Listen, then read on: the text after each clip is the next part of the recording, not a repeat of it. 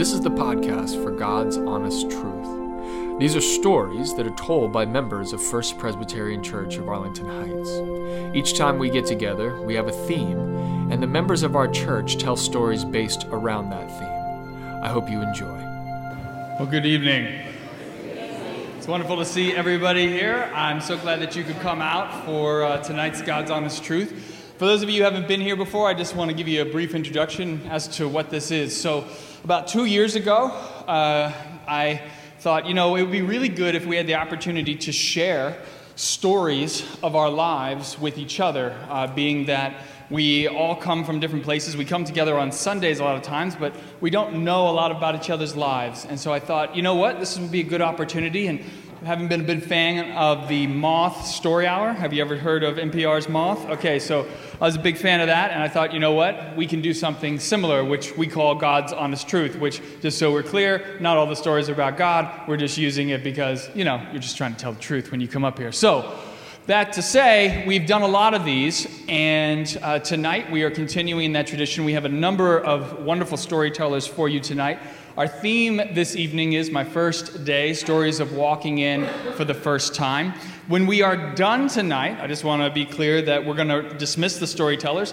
They'll go out into the narthex, and then you can go talk to them about the stories that they told. And uh, there's going to be co- cookies and some, uh, some drinks out there. So we ask you to go out, uh, talk to the storytellers once they're done, and uh, have a good time and mingle with each other. So, to get us started off this evening, we're going to have Bill Lyon come up. He's going to tell his story, my first time in a long time in Moscow. Would you please welcome him to the stage?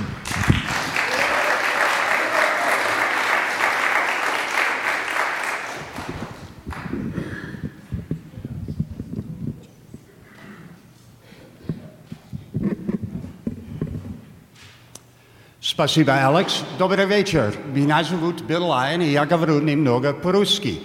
Я изучал по-русски язык много лет тому назад в средней школе. Зайцем в 1992 года, работая на Пепси, я провел много времени в Москве. Я хотел рассказать вам об Mayom Obitia. Thank you, Alex. My name is Bill Lyon, and I speak a little bit of Russian. I studied Russian many years ago in high school, and in 1974, I had the opportunity to travel to the Soviet Union uh, with my high school classmates. Then, in 1992, while I was working for Pepsi, I spent a lot of time in Moscow, and I'd like to tell you a little bit about my experiences. So, I want to start with a question. Uh, are any of you old enough to remember a seminal event that occurred in Eastern Europe in 1989? Okay, call it out. Excellent. The Berlin Wall came down. I'm glad I'm not the only one that remembers. Well, two years later, on December 26, 1991, the Soviet Union was dissolved and it was replaced with an entity called the Commonwealth of Independent States. Now, those changes brought tremendous political freedoms to millions of people living in Eastern Europe and the former Soviet Union. And those changes also created wonderful economic opportunities for Western businesses that were looking to expand their markets. So in 1992, I was working for Pepsi, and they offered me a job as the financial liaison for our business in the Soviet Union. So I have to go off on just a little bit of a tangent here and tell you that uh, my dream job always has been and always will be to play in the Nas- National Basketball Association. but if we're being totally honest with each other, I fear that time is running out on me on that one. Fortunately, I've had a backup dream job. And that dream job was to somehow use my interest in Russia and combine it with a business career. So effectively, Pepsi was offering me my dream job. So, needless to say, I said yes, and I was given two assignments. So, for the first assignment, uh, in describing that, I have to give you a little bit of Pepsi Cola history. So, uh, Pepsi had actually been sold in the Soviet Union since 1994 when Richard Nixon handed, handed a bottle of Pepsi to Nikita Khrushchev. And for 18 years, Pepsi was selling syrup to Russia or to the Soviet Union. Now, actually, we couldn't sell it to the Soviet Union because their currency, the ruble, had no value outside of the Soviet Union. So we had to trade the Pepsi syrup for a product that was produced in the Soviet Union that they were actually very, very good at producing and which had a lot of value in the United States. Can anybody think of a product that might fit that description? Uh, absolutely. So, vodka, and in particular, Stolichnaya vodka. So, Pepsi Cola, was actually um, the sole importer and distributor of Stolichnaya vodka in the United States. And that agreement worked very, very well for us for a long time. Well, the distillers in the Soviet Union got a peek at the value of their vodka in the United States, and they got greedy and they decided they wanted a bigger piece of the economic pie. So I was given the assignment of working with those distilleries to ensure that we kept our very lucrative deal intact. Well, I quickly dis- discovered that just like you can't stand in the way of Mother Nature, you cannot stand in the way of market forces once they're unleashed. And the distilleries started demanding more and more concentrate, syrup, for their vodka, and our business in the Soviet Union got less and less profitable. So now I was 0 for 1 in my dream job. But I had another project that I worked on. Um, uh, Pepsi Cola had been sold in the Soviet Union only in glass bottles. And so we believed that if we could begin selling our product in two liter plastic bottles, you can probably picture those bottles, they look like the little torpedoes. Um, so we thought if we could start selling our product in those bottles, that we could greatly expand our business. So I was asked to help uh, build, develop the first plastic bottle filling plant in the Soviet Union. And so we formed a joint venture and we got the plant up and running. And we watched as our sales went through the roof. We were killing it, and at first we could not figure out why. And so we did a little digging and we discovered that for the Russian consumer, the idea of having a plastic two liter resealable bottle was worth way more than the dollar that we were charging for our Pepsi product. So they were buying these bottles, hopefully consuming the Pepsi, and then using the bottles to store everything from gasoline to motor oil to homebrew to soup base to drinking water. So, needless to say, uh, that project was a phenomenal success, and I was now batting 500 in my dream job. When I would travel to the Soviet Union, I would stay for two weeks at a time. And so that gave me a lot of opportunity to discover a lot of first times. I enjoyed uh, getting out and exploring the city and mingling amongst uh, the citizens of Moscow. I traveled on the subway all over the city. I found pickup basketball games. I loved going to this massive market in Izmailova Park. One time uh, when I was there over the weekend. I traveled, walked around the grounds of the 1980 Olympic Games. Those were the games that the United States boycotted because of the Soviet invasion of Afghanistan. Sometimes uh, in my exploring, I would run across other expats who were there also building their business. And I can remember uh, meeting a gentleman from McDonald's, and he was there trying to figure out how to source ground beef locally because it was very expensive for them to import ground beef. So I asked him how it was going, and he said, not so good. As it turned out, the Soviet meat producers were in the practice of mixing tree bark with their ground beef to make it go further. And I'm not sure exactly what McDonald's quality standards are, but apparently they draw the line at tree bark in their hamburger. I found the Russian people to be guarded, but once you got to know them, they were actually really friendly. Um, I was at business meetings in the morning that started with a friendly shot of vodka. I had dinners in the modest apartments of my uh, Pepsi colleagues in Russia. We'd celebrate happy hour on a Friday afternoon, drinking bad Russian beer in the office. And by the way, I discovered that bad and Russian beer is actually redundant. so I had some uh, wonderful experiences, met some wonderful people. I was invited to a uh, wedding in Russia by one of my work colleagues. Uh, that experience provided me with a year's worth of first times all by itself. I can remember looking at the dinner buffet and thinking it looked like that scene from the Indiana Jones movie where the table was filled with all these exotic dishes and you desperately looked for one that seemed somewhat familiar. They had, instead of a live band at this wedding, they had a live comedian performing, and that was the first time I've ever seen a live comedian perform at a wedding. So, uh, while I really, really enjoyed my trips uh, to Moscow, I love the work, I love the experiences, it was difficult to be away from home for two weeks at a time.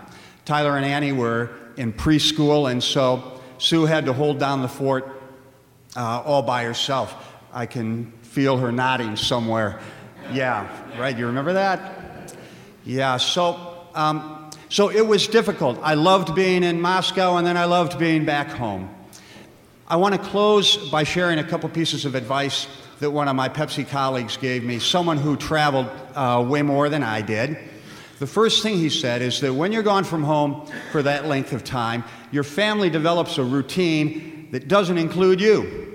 And while they'll be happy to see you when you come home, it can take a couple days to get plugged in again. And I found that to be true. The second piece of advice he gave me was if your children are expecting some sort of gift when you come home, and of course they were, you're better off picking up some toys at Target and putting them in the trunk of your car before you leave. that way you can avoid the agony of wandering through duty free 30 minutes before your flight departs, trying to find something to buy besides cigarettes and alcohol. So I want to close with just a, a parting comment. I'll say, Spasiba za to, što vi slušali, i karacevo večera. Thank you for listening, and have a good evening.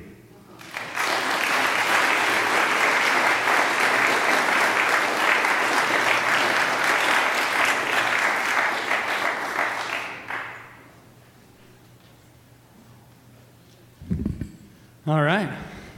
So, our second storyteller tonight is Richard Scott, and he's going to come up and tell his story to go or not to go, my curiosity of the church experience. If you would, let's welcome Richard up to the stage.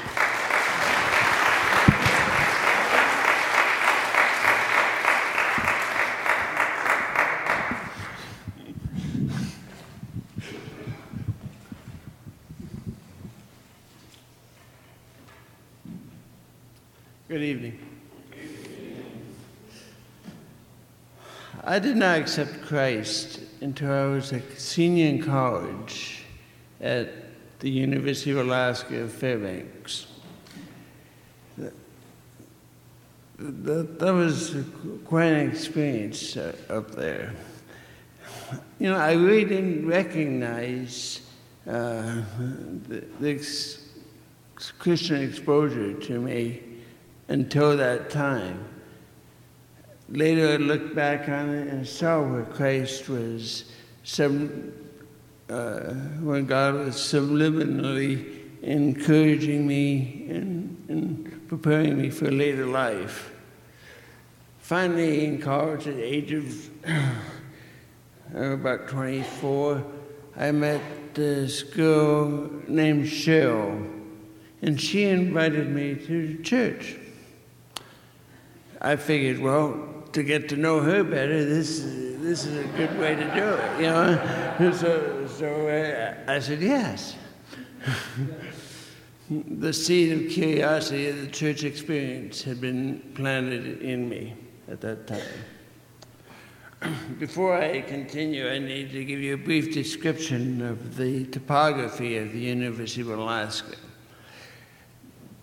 down at the, about 150 feet or so above the, this intersection of two main roads was the main campus of uh, University of Alaska. Uh, going uh, there was a staircase about 150 feet, descended about 150 feet down to that intersection. The University of, I actually not the university, the University Baptist Church was a few hundred feet away. Incidentally, that is probably the furthest north Southern Baptist uh, church in the United States. The main, uh, besides that ramp, going uphill, there was an incline up to the upper dorms where I was living. I was told um, that, excuse me, Cheryl and I agreed to meet Sunday morning, and we would go down at her dorm, and we would go down together. Well, I went down to the lower campus, went to her dorm, and she had already left. what am I to do now? I could trudge back up the hill to my security my dorm room, or maybe just a perchance maybe I should check out this church on a curiosity basis. So I started toward the church. There was a vast, vacillations were very remarkable, and I still remember it today as I'm telling this. You'd, I could walk 400 feet, and then I'd stop I'd look around. I'd think, I can still go to the dorm, or I can still go to the church. Christian, Christian curiosity seemed to win out each time. So I'd walk another 400 feet and repeat. Another 400 feet, repeat again. And finally, I got to that staircase, the long staircase down. I knew I had to make a final decision. I chose to go to the church. What did I find in that church once I got there? Well, I found Cheryl and her boyfriend, and she humbly apologized for the mix up. I found several other friends, both um, students and professors and so forth that were on the campus that also went to this church that I hadn't known about. I, they had, let's see,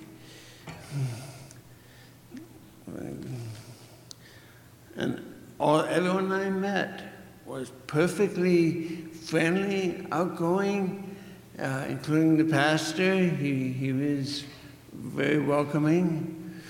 some of them later in, in, down the road, they'd invite me to ride with them to, to church and back. This was often the case when it was oh, about 30 below for a whole week at a time. the, I remember the building. It was a pretty standard church building with a very simple sanctuary. They, they had a basement, and it seemed to serve them fine. There were few rooms for Christian education. But I, the thing I really remember about that sanctuary was um, they, everyone in the congregation got to sit on these metal folding chairs, guaranteed to keep you awake even through the longest sermon, which Baptists are known for. the, and the other thing I found out was that uh, they like to eat too. The, the, there's a potluck meal after, after the service. Good, good indication. But as far as the service itself, I really don't remember much about the service. I don't remember about the scope or the content of the sermon, or even my reaction. For some reason, I can remember the the physical things, but for some reason, that um, has escaped me. I figured probably the reason I came back was the friendliness of all the people in the, con- in the congregation. So I did come back in uh, subsequent weeks, and that's when I started picking up the, some of the message and what the Southern Baptist Church was like. But, and, but the most vivid memory, though, of that first morning, though, is still the walking journey down to the church. Continually making that choice to go to the dorm or go check out this experience in the church. Choosing to continue to the church led me eventually in God's long scheme of things, of putting me here in this dynamic congregation. Thank you.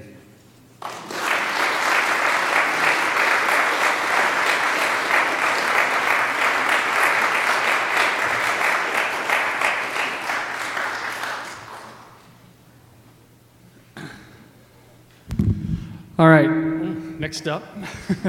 next up. Um, so sometimes, you know, generally speaking, we don't have uh, pastors tell stories. This is really for you all. Um, and but we did have one staff member, and he doesn't really get to speak too often. He speaks through his music. But Adam came to me and he said, "Hey, you know, if you need somebody, I think I have a story that I could tell on this one." I said, "Come on, you're welcome to do it." So, would you welcome Adam Hendrickson up here?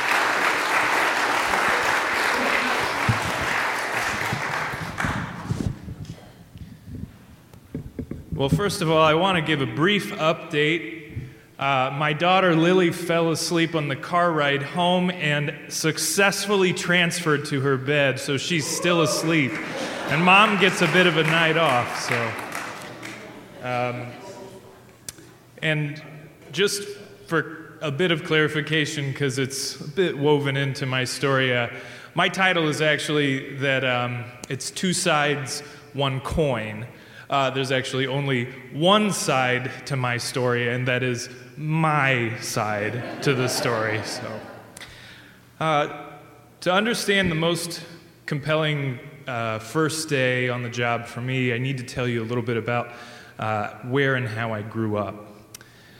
I grew up in a rural farming community in Indiana called Brookston. Uh, Brookston's population is about a thousand, maybe up to 1,200 now. Uh, maybe a better way to represent it is that we have one stoplight.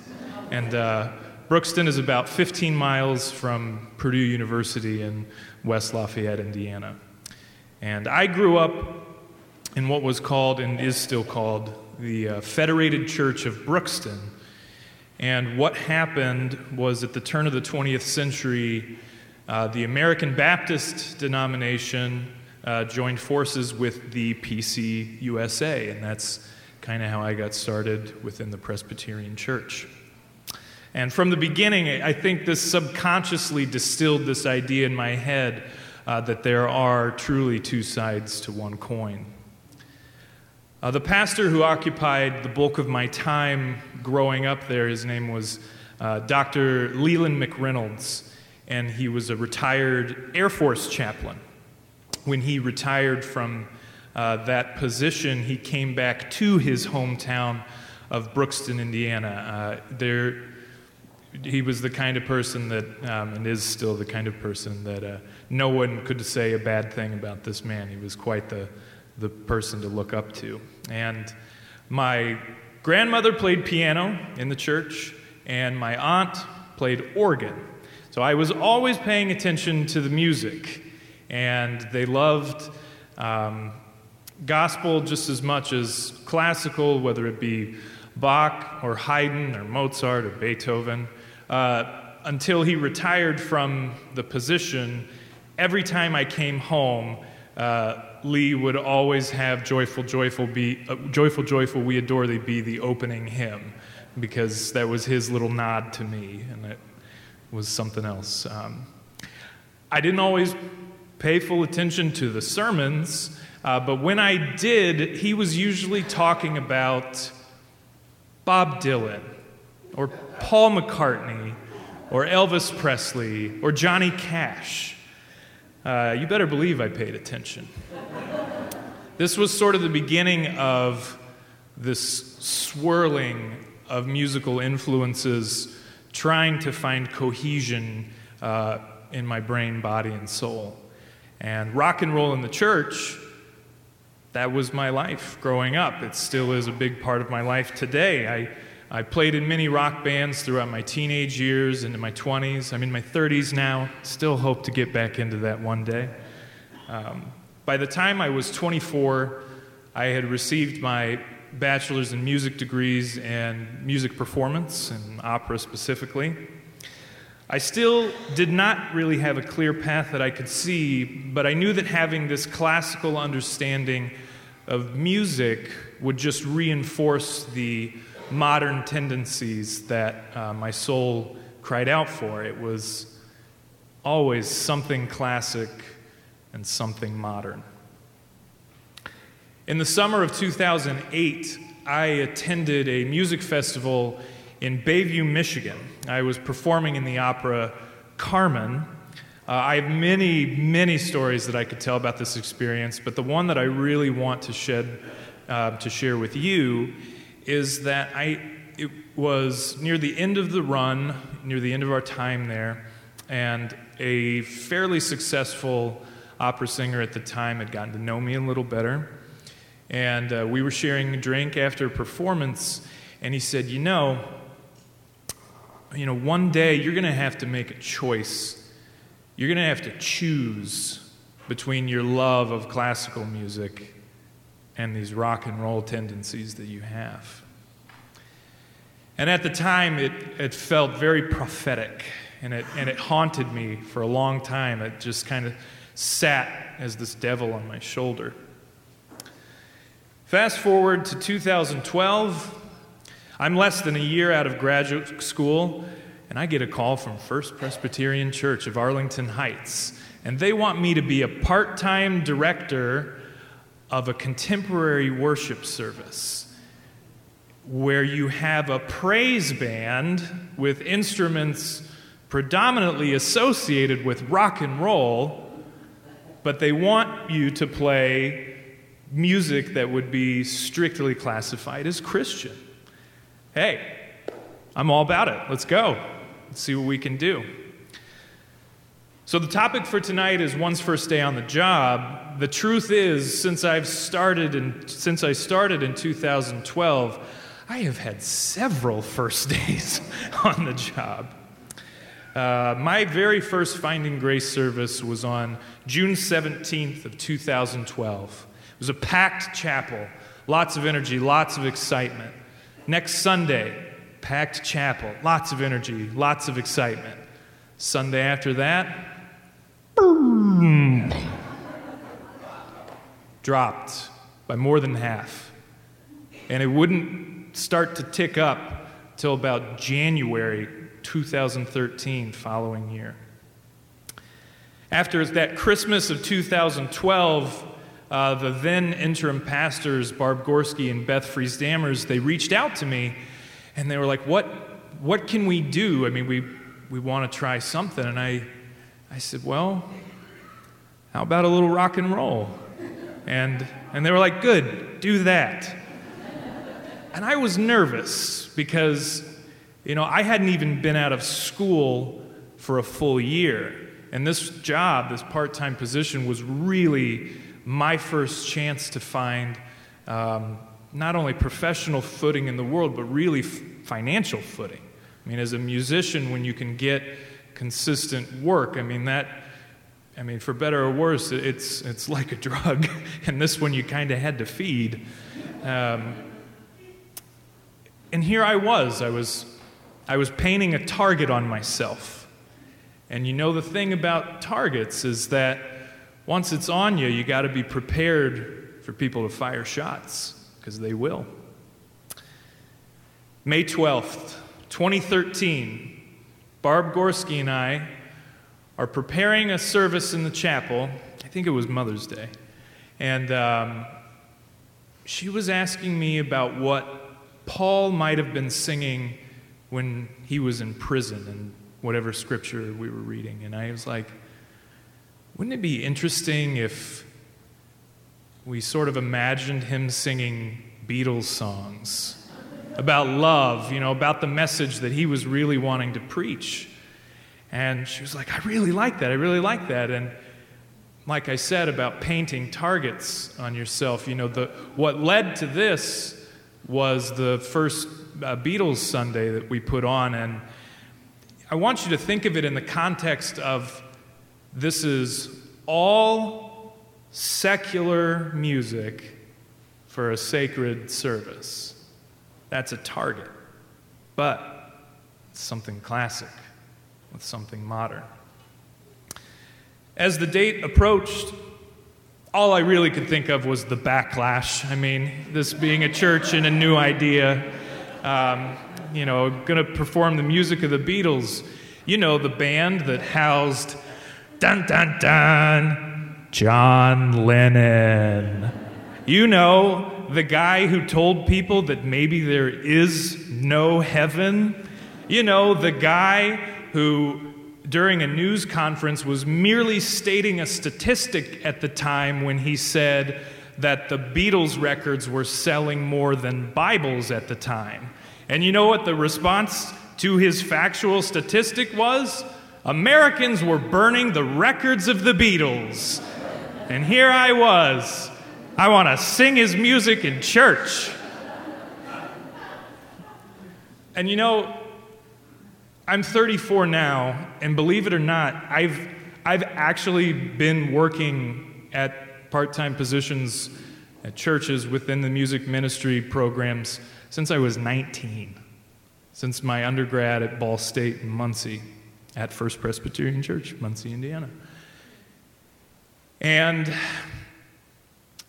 even at that early onset, I was always grappling with these opinions and viewpoints shared to me about secular music and such, and it was just always um, didn't feel right. And I remember it was on my one of my last days that I was singing there, and the pastor there, Ronald Naylor, he was in his 60s at the time. He, he, he called me into his office. He pulled out a CD. He's playing this, and it's, it's, it's punk rock. It sounds like the Ramones or maybe even the Clash. And he's looking at me with this huge grin on his face. And he's shaking his head. And I'm like, Who is this? This is really good. He's like, This is me. this is me in the 50s when I was a teenager and he wouldn't give me the CD. He didn't, and I think that tells you something. He, he didn't want people to know, but he wanted me to know. And it just, all these things, the way they line up. And you see, I see the logic in labeling music sacred. I mean, especially if, especially if it was deliberately written for a church. I understand that. I understand that genre. However, labeling something as secular as a way to keep it out of the church, that isn't helping masses of people by defining a genre. That's limiting. That's limiting potential. It's an imaginary line so that we can pick imaginary sides. Beatles Sunday was the most packed that that chapel has been since I've been here, save for maybe this last Easter, actually. And this was my first day on the job. This is when everything became clear to me why I share the music that I share, why I represent myself in the way that I do, and it fully solidified why I don't pick imaginary sides or feel boxed in by imaginary lines. Or be beholden to imaginary prophecies like the one told to me in Bay View, Michigan, when I was told that I would have to make a choice between classical music and rock and roll. Instead, I chose both and somehow managed to blur the line between these two seemingly opposing areas both inside of the church and outside, to be honest. Something modern, something classic. Two sides to one coin. Thank you.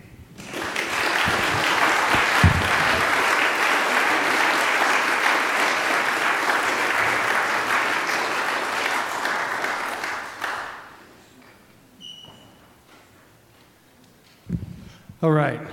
I'm going to get Betty Arnold. I'm going to help her come up here. And uh, what we're going to do is she's going to tell her story. And Betty is actually our first second time storyteller. We, uh, generally speaking, I keep people to one story, and then they can't come back ever again. but Betty, she submits a story to me every time we do one of these. And, uh, and so this time I thought, you know what? Let's do it again. And I've erased my rule. Betty has erased my rule. If you want to do it again, you certainly can. So, if you would, please welcome to the stage Betty Arnold.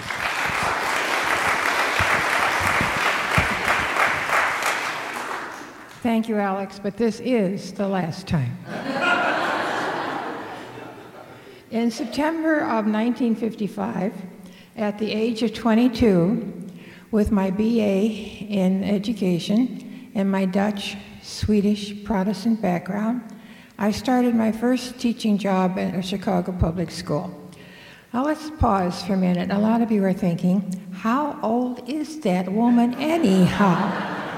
well, subtract 1955 from 2019, take your uh, answer and add it to 22, and you'll know how old I am. Now, I could, I could just tell you, but as, a, as an educator, it's best if you work it out yourself. Okay. Um, okay. Sorry. Beidler Elementary School was a three story red brick, building located on Walnut between Kedzie Avenue and Lake Street. It served uh, the neighborhood of uh, children from kindergarten through eighth grade. The uh, neighborhood was 95% black and 93% lower income. And um, uh, there was a playground with no play equipment, and there wasn't a parking lot for teachers' cars, but that didn't bother me. I couldn't drive, didn't have a car. I assume that the uh, townhouses across the street from Beidler were rental units, but I didn't wander the neighborhood because I sort of stood out. And um, I don't remember lawns or flower gardens, but I do remember the city trees, cottonwood poplar, tree of heaven, that don't need much encouragement to grow. It reminded me a bit of the neighborhood where I grew up on the west side of Chicago. The uh, new teachers had a two day orientation period. And after a while, I began to realize I wasn't prepared. I wasn't oriented into the neighborhood and to the children.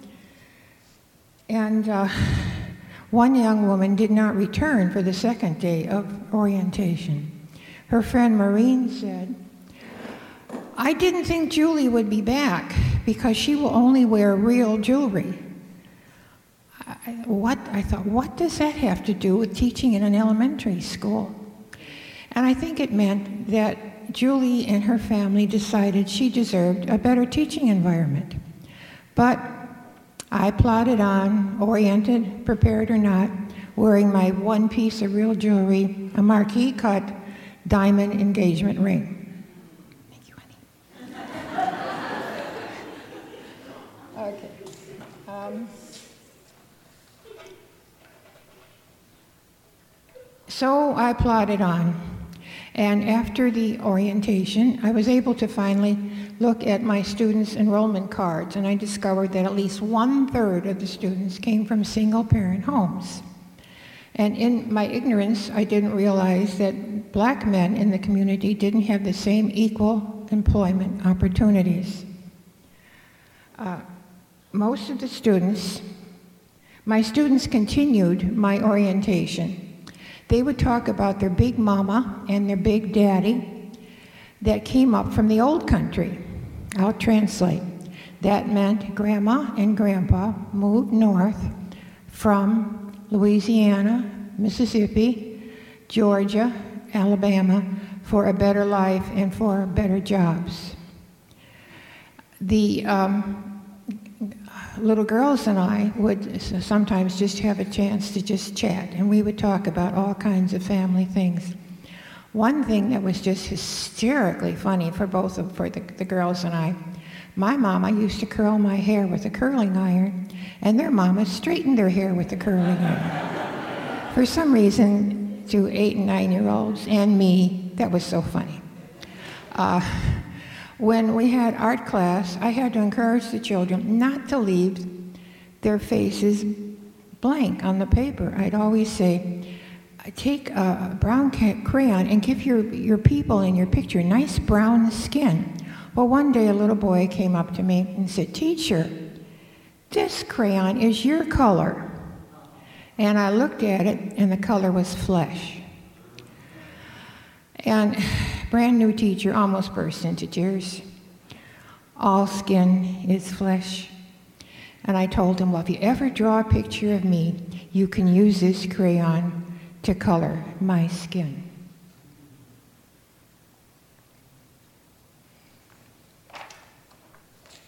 Class size was 35 to 40, far too many for a beginning teacher, for any teacher. And um, there were uh, master teachers that would come in and watch me teach. I never quite got that. but they were not allowed to put up a bulletin board or mark a set of papers or tutor any of the children in my class that needed extra help. The, this was at the order of Mrs. Quinn, the principal. With this little five foot lady had an impossible job. The school was becoming more and more overcrowded. She had very few resources for tutoring. There were no sports, there was no art, there was no music. And she just did the best she could. Um, families kept coming north from the old country and the school became even more overcrowded and was put on double shift. AM classes, PM classes. I sometimes worked two shifts. And uh, over this one summer, a new school was built in that playground next to the school. Of course, that meant we didn't have a playground anymore. But even in, in the new school, there were still no special programs for these children. And recess was now Walnut Street with wooden sawhorses at each end to protect the children. I didn't get that either. Okay. Um, I have never been back to uh, School for my, where my first teaching experience occurred, but I recently Googled it, and um, things are much improved. Class size is under 30. There are two computer labs, a piano lab, an athletic program, and uh, after school tutoring. But I think back 60 years, I still remember Julie with her real jewelry. And I wonder who made the best decision? Julie, who didn't come back, didn't teach in a Chicago public school, or me, who plodded on, plodded on, doing the best I could, wearing my one piece of real jewelry. But I got to work with and know a lot of wonderful boys and girls. Thank you.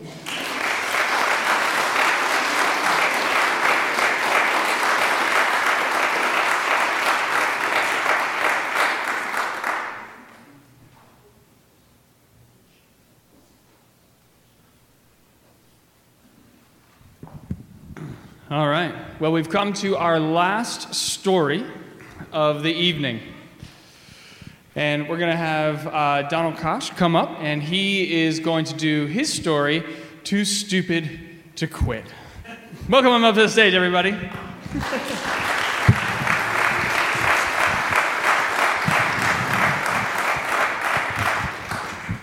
Don't be nervous. Good evening. I am the youngest of four, um, which meant that on the Saturdays that my mother declared it to be Jussi Björling, the operatic tenor, Jussi Björling Awareness Day, my elder siblings had longer legs and they fled quickly, and I was, I was in there with my mom. And I loved it.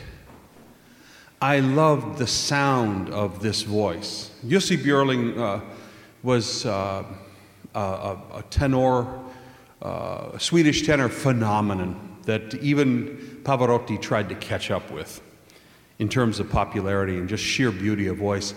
And whereas the idea was that mom had caught me, no, I was there because I loved it, the sound. I didn't want to be an opera singer, I wanted to be a tenor. That's the opera was the secondary part. I wanted to be a tenor. Now, tenors are 10% of the male population, 10%. So odds were stacked against me, but I had a low voice as a little child, which meant my transition wasn't very squeaky, and I just kind of stayed about the same. And so, guess what? I became a tenor. Yay, thank you. Um, so, this, these times spent with my mom just laying on the floor next to that crazy old RCA. How many had those RCAs? One box, one speaker, uh, the, the phonograph was inside of it. A thing of beauty. Just listening to this and this sound. And so I knew what I wanted to do. There wasn't anything to do about it until your voice changed. And I was never in children's choirs. So by the time I got into high school, I joined, I joined concert choir. And uh, the choir director, Don Arnold, said, You know, it would probably be best if you would mouth the words. Your voice is so ugly. I had walked into a room and I ignored him and I uglied my way through this wonderful music that was new to me. And I I fell e- even more deeply in love with being a tenor and singing. Uh, time to go to, to, to college, and it was agreed upon that I would go to a little college in Mount Vernon, Iowa, uh, Cornell College, and has a teeny tiny music program, but that's not why I was there because my parents wanted me to study something that I could fall back onto, right? That horrible situation where you're you're doing something you don't want to do at all. Where is the passion in doing something you don't want to do at all? So, unbeknownst to them, uh, having gone to, to this little tiny college, I changed, or I declared my major as a music major without telling my parents. And a month later, they called me up and said, "We're listening to Domingo on the on, on the television. Go ahead and, and, and be a music major." And I thanked them for the opportunity to make such a decision on my own. Well, Cornell College was so small that I was a very big fish in a little pond, which is not a good thing if you're really serious about developing a, an instrument. You need people who are head and shoulders above you in terms of ability, really good people. And a program that has no graduate, no doctoral program is even worse so I went I needed to get to a bigger university. So I went back home to University of Colorado in Boulder, which had an enormous program, a really good program. Not the best program, which we'll add later. But I went back and I, I, I went, uh, I went there for the next three and a half years and got my undergraduate de- degree in music, vocal performance, emphasis on opera, emphasis on tenor. And uh, I was a slow bloomer. Now, vocally, that can be very, very misleading. If you take two children and you set them on the floor, six year olds, and you hand one a bucket of Duplo and another a bucket of Lego, who's going to finish first? The Duplo. They're huge. There's very few pieces in the bucket. Everyone pats little Johnny on the head and they leave, and pretty soon even Eddie's family are uh, they got to go too, and, and things like that. And by the time he finishes it, which is going to take a long time, there's hardly anybody there. It's the same with, with a complex voice. You sound awful when you're starting because it takes so much time to put all these pieces together. Meanwhile, the Duplo voices, the smaller voices, come together quick. They're winning competitions. You're left in the dust. And what do you have to hang on to? Just your will and desire to keep going.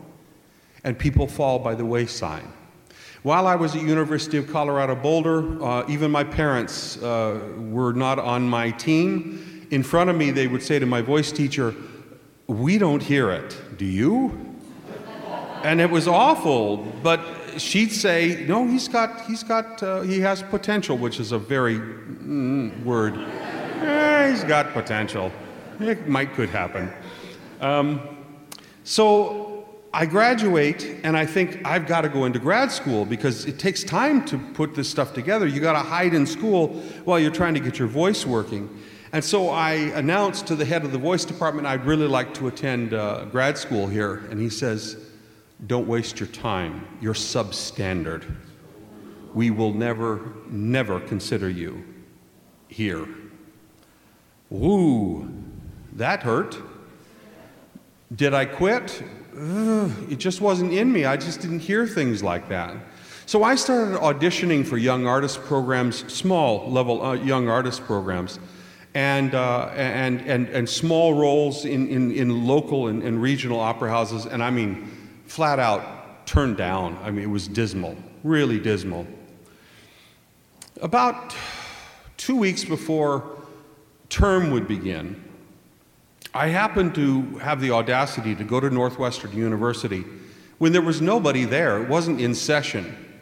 The Dean of Graduate Studies, Paul Aliopoulos, was in his office, and Norman Gulbrandsen was teaching up on the, on the fourth floor. Nobody else was there. And I said, I'd like to audition. And the guy, the dean says, Well, we're closed. Uh, there's no room in the inn. Uh, and, and he makes a phone call up to Norman Gulbrandsen after he found out that I was a tenor.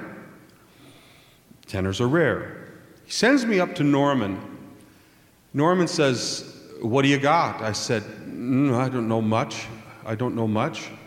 And he said, Well, try this. And so it was a, you know, a famous aria that I knew from Jussi Björling Saturdays. And, and I sang about three or four lines of it. He says, That's enough. Picks up the phone, says to Aliopoulos, Full ride get him. I was substandard at a lesser university a few weeks before, substandard, and at Northwestern, which was vastly better. I was full ride, get him. Aliopoulos said, We're out of money. We don't have any more. The money is out. And he said, Get him. And the money was found, and I was I went back to Denver and drove back two weeks later and started my graduate school at Northwestern. Um, I went on to my doctoral work and finished. And now what? Now what? Well, for us, now what is apprentice programs, right? The bridge to bigger things. What's the biggest in the land? At that time, even bigger than the Met School? Guess what? Lyric Opera. Lyric Opera of Chicago Young Artist Program. The best there was. Very few existed at that time, but it was the best there was. So I, I sent my tape, right? Back then it was cassette tapes. I sent in my tape, and very quickly I got back my letter of, You stink. All right? That's pretty clear. Um, the letter was from a man named Lee Schaenen, who ran the program at that time. And so I started doing auditioning for regional places, and it was terrible. I didn't get anything. It was so, I mean, the lower, the smaller level things I seemed to just did dismally in. And then two weeks, again, before the finals for the new group of young artists, two weeks before I get a phone call from this same Lee Schaenen, very clipped. Um, we need you to sing in the finals in two weeks. and we need you to have X number of arias prepared, and uh, this is the time you'll be, and you'll be given your time slot. Very, very clipped, very close, no welcoming to this at all. So I appear, and mind you, I could. S- I was so fragile vocally, I couldn't sing very long, all right? And I, I decided to, I, I decided to sing a standard. I sang big, the big La Donna Mobile with a high B sustained at the end. I blew my voice out in the audition. Not audibly. I sang pretty well, but I couldn't sing a note afterwards. Not a note. Plus, the nerves were enormous. You ought to try step it out onto that stage. 3,800 seats. It's it's it goes on forever. I'd never been there before. I'd never been in that building before. So I go there and I have sung this piece, and in the course of, of the program, there is a, another tenor who was, who was in there. Mind you, people who were returning from the year previous, they still had to audition, but it was pretty sh- sure that they were going to be in there. There were only two vacancies it was a bass and a mezzo soprano, not a tenor. Only two people were leaving. Now, all positions were up for grabs, but really the people who were, who were coming back, they had, they had dibs on it. There was this tenor who was great. He was great, and he was always late always late. And that really was a sore spot for Ardis Krainik, the then general director, general manager of the whole, shabu, uh, whole shebang down there at Lyric. And this guy was 20 minutes late from his time slot, without a jacket, without a tie.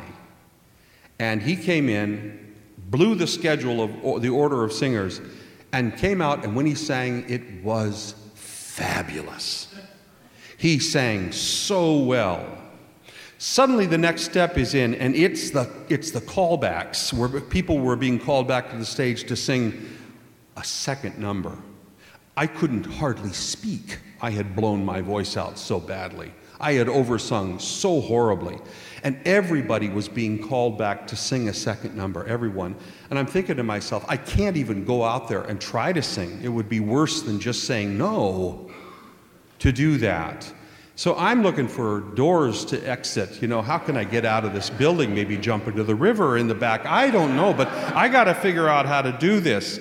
Finally, I mean, this is getting scary. And finally, we're all called out on stage. I wasn't called for a second aria. I had escaped death. And I come out there, and, and here's these, they're calling them young stars of tomorrow, the young stellini of tomorrow. And I'm back in the curtains, hiding, because it, this, was, this wasn't going to end well for me.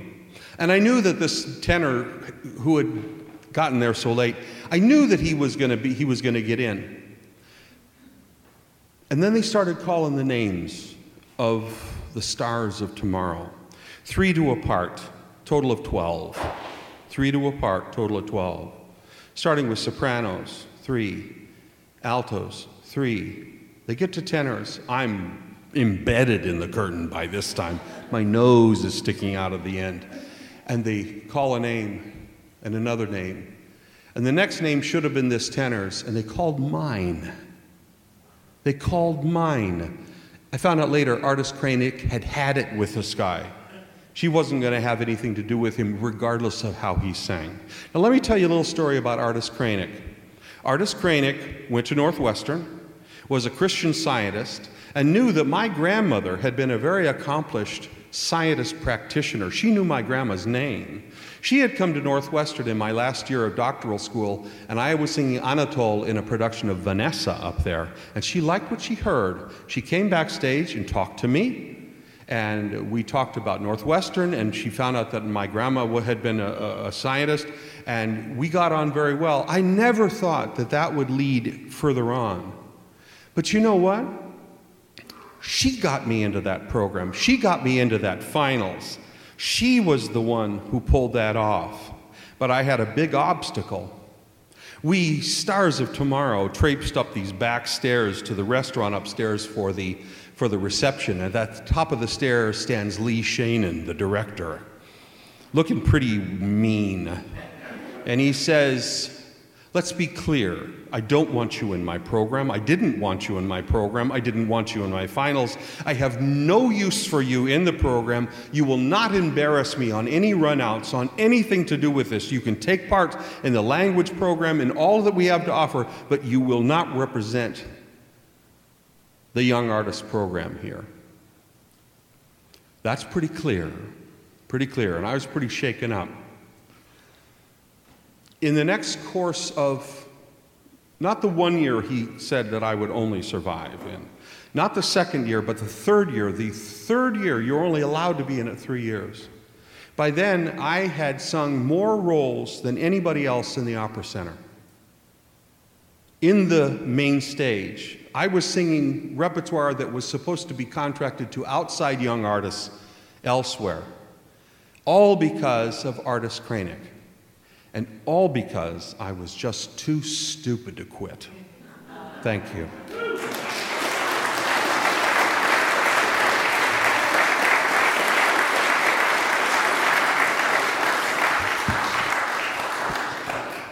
All right. Well, that was a good night, huh? Yeah. So, um, the next night we have, we're actually, we've made a decision that we're not going to have this in the summertime because the problem is, is A, it's hard to get the storytellers. B, it's actually hard for us to get people to come because it's summer. So, the next time we're going to do this is actually in the fall. And the next topic, the theme that we're working off of, is the outsider. Stories of being on the outside looking in. So, if you have a story where that theme seems to fit with you, uh, contact me. Let me know, and you'd be more than welcome to come up here and tell your story. Can we give another round of applause for all the storytellers? and storytellers, make your way out, please.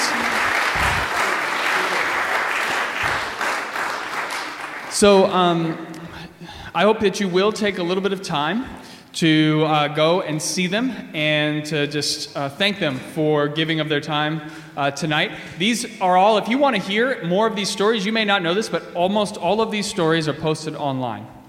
So you can go back, you can listen to them, uh, and you can hear them. And there have been some amazing stories that have been told right up here on this stage. And uh, maybe sometime you'll be that person who tells that story. I hope that you will. I hope that you all have a wonderful evening, and thanks again for coming. Good night.